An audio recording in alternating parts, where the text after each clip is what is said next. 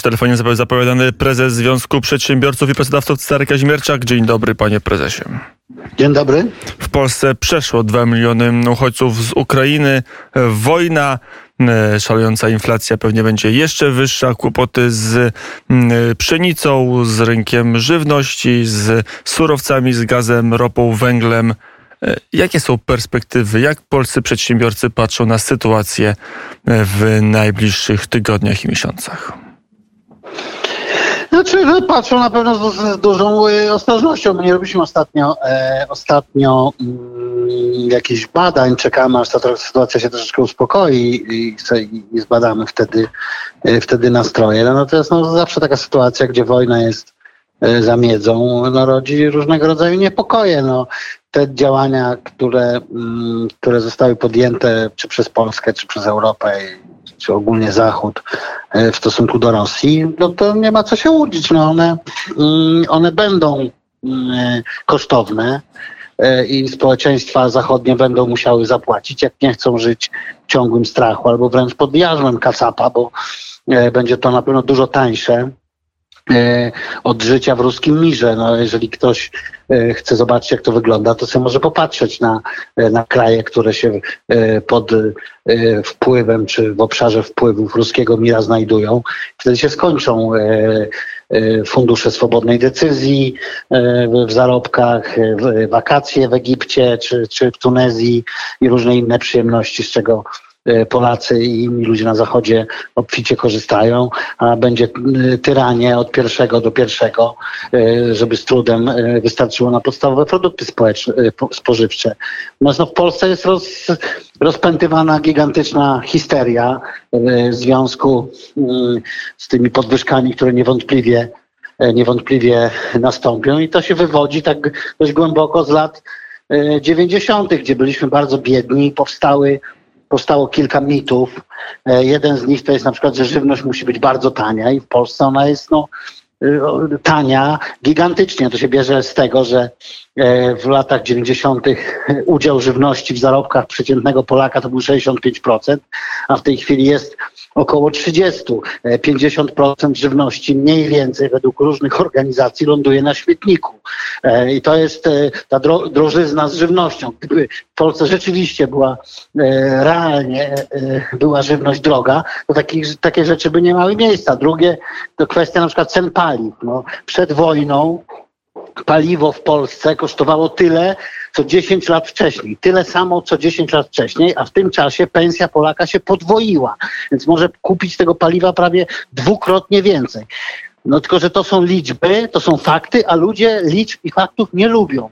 E, I polityka ich nie lubi. E, ludzie lubią emocje po prostu.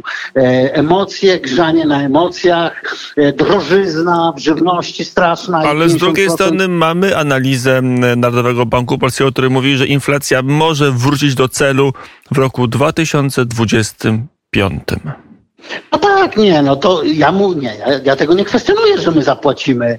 E, powiedziałem to w pierwszej części wypowiedzi. Oczywiście, że zapłacimy e, za to, e, e żeby nie być e, uzależnionym od Rosji, nie dać się szantażować e, i, i, osłabić Rosję. To oczywiście Zachód będzie musiał tylko zapłacić. Ja mówię, że ta cena jest relatywnie niska w stosunku do, do tego. Zresztą ja widziałem, nie pamiętam którego banku, prognozy, jakie jeszcze w życiu nie widziałem, że stopy procentowe będą od 5 do 10%. No to ja jeszcze czegoś takiego nie, nie widziałem. Szerokie widełki dają możliwości y, połapania się w zmiennej i dynamicznej rzeczywistości, panie y, prezesie. No, tak. ale to... no jest duża niepewność, natomiast Zachód, ja jestem jednak spokojny.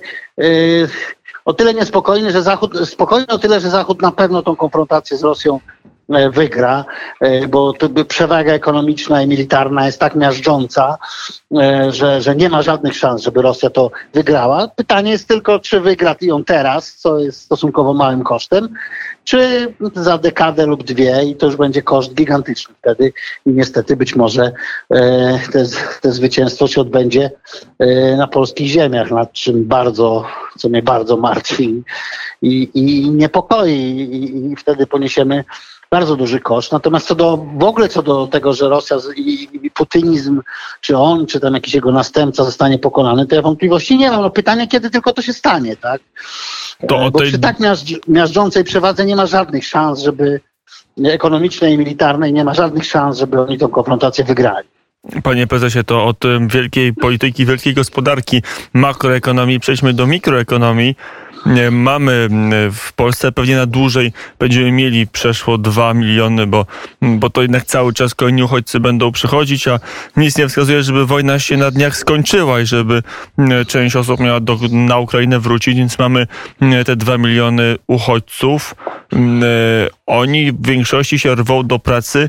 Jak to mnie się przekładać na polskie, na działania polskich przedsiębiorstw, na polski rynek e, pracy?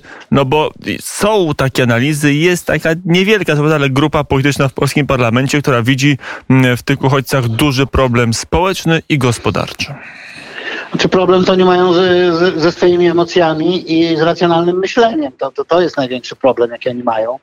E, generalnie to największy problem z uchodźcami, jaki Polska w tej chwili ma. Dzisiaj rozmawiałem z prezesem dużej firmy budowlanej e, i on mi powiedział, że on ma taki problem, że on miał na projekcie budowlanym 1200 pracowników, e, z czego w ciągu dwóch pierwszych tygodni wojny 500 mu wyjechało na Ukrainę walczyć. I to jest dla niego problem i on prawdopodobnie będzie musiał wymówić ten kontrakt, zapłacić kary, bo nie ma kim pracować. To jest, to jest, to jest pierwsza ponad w tej chwili już z takich ogólnych danych około 120 tysięcy mężczyzn e, wróciło, wyjechało z Polski na Ukrainę e, walczyć za swoją ojczyznę. A tutaj do Polski, no to z tych dwóch milionów z kawałkiem, które przyjechało, to 30% gdzieś mniej więcej jedzie dalej. E, I połowa to są dzieci. Także to, te, ta ilość w tej chwili tych kobiet, które, które mogą pracować, lub nielicznych mężczyzn, którzy przyjechali, bo E, mężczyźni, którzy, którzy mają, są w związku i mają trójkę dzieci, mogą wyjechać.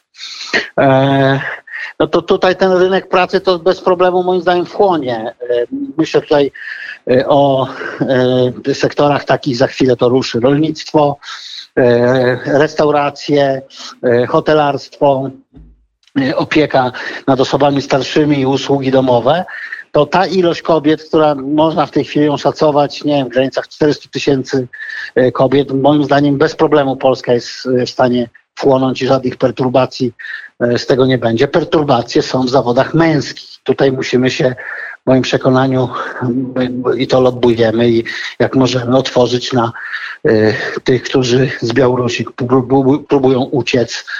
Wiem, że znaczna część rządu jest za tym, żeby im dać takie same prawa w sensie prawo do pracy i prawo do prowadzenia działalności gospodarczej, bez tam żadnych innych zasiłków, tych, które mają dla uchodźców z Białorusi. Oni masowo uciekają w tej chwili przed branką e, Łukaszenki do krajów, gdzie mogą jeździć bez wizy. Polskie konsulaty we wszystkich krajach czyli ambasady we wszystkich krajach, gdzie Białorusini mogą jeździć bez wizy, są absolutnie zapchane. E, Dużo ludzi próbuje uciec, próbują uciekać też firmy i tu mamy z ostatnich dni cały szereg, yy, my się zajmujemy pomocą w relokacji białoruskich firm i z ostatnich dwóch tygodni mamy szereg yy, pięknych wiadomości, którymi niestety na razie jeszcze nie mogę się z opinią publiczną podzielić, ale są to znakomite wiadomości.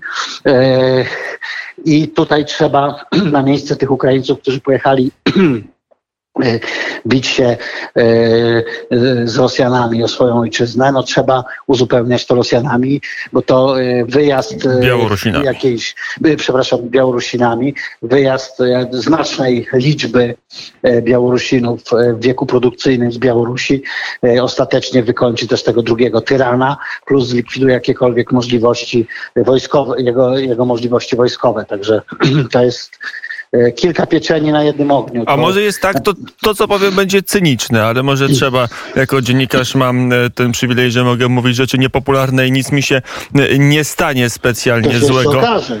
To się, z reguły, z reguły uchodzi mi na sucho, to ja taką niepopularną tezę postawię. Zapłacimy, zapłacimy za, wolne, za wojnę z Rosją, zapłacimy za destrukcję Ukrainy w cenach żywności, za to zapłaci cały świat, także w cenach nośników energii, ale może zyskamy relokacją firmy białoruskich, ale też ukraińskich, które będą do Polski z okupowanych uciekać, że summa summarum Rzeczpospolita e, z tej napaści Putina może wyjść gospodarczo wzmocniona. No, to jest, y, ja się to zgadzam, no, będziemy płacić więcej za żywność, będziemy płacić więcej za energię, e, będziemy płacić e, e, więcej za benzynę i tak dalej, i tak dalej. Nie jest to jakaś katastrofa z punktu widzenia ekonomicznego Polski, bo Polacy dużo więcej zarabiają niż już lata 90., choć rozumiem oczywiście emocje z tym związane. Natomiast no, ta sytuacja nas, polski rząd to mądrze rozgrywa. Ta sytuacja nas bardzo mocno politycznie wynosi e, e, do góry i gospodarczo też możemy bardzo nad tym, e, nad tym skorzystać, przede wszystkim na odbudowie Ukrainy. No, tutaj myślę, że bardzo dużo mm, polskich firm będzie mogło wziąć w tym udział. Pójdą na to gigantyczne pieniądze mm, i, i to jest też taka szansa, dla polskiego biznesu, żeby w tej odbudowie wziąć wziąć udział, bo już nie, nie, niezależnie od tego, Pan prezes ma zaraz kolejne e, spotkanie. Jeszcze nie, nie tyle myślałem o odbudowie Ukrainy, żeby tam e, zarabiać pieniądze, ale e, dwa dni temu gościem Radia Wnet była Olga Semeniuk, wiceminister rozwoju, która wprost mówiła, że w kolejce stoją też nie tylko firmy białoruskie, ale firmy ukraińskie, które chcą tutaj przynosić swoją produkcję, bo tu jest bezpiecznie, tu można produkować rzeczy także na front potrzebne bezpiecznie pod parasolem natowskim, potem wozić na Ukrainę. Nagle może się pojawić kilkaset, ponad tysiąc firm ukraińskich na naszym terenie.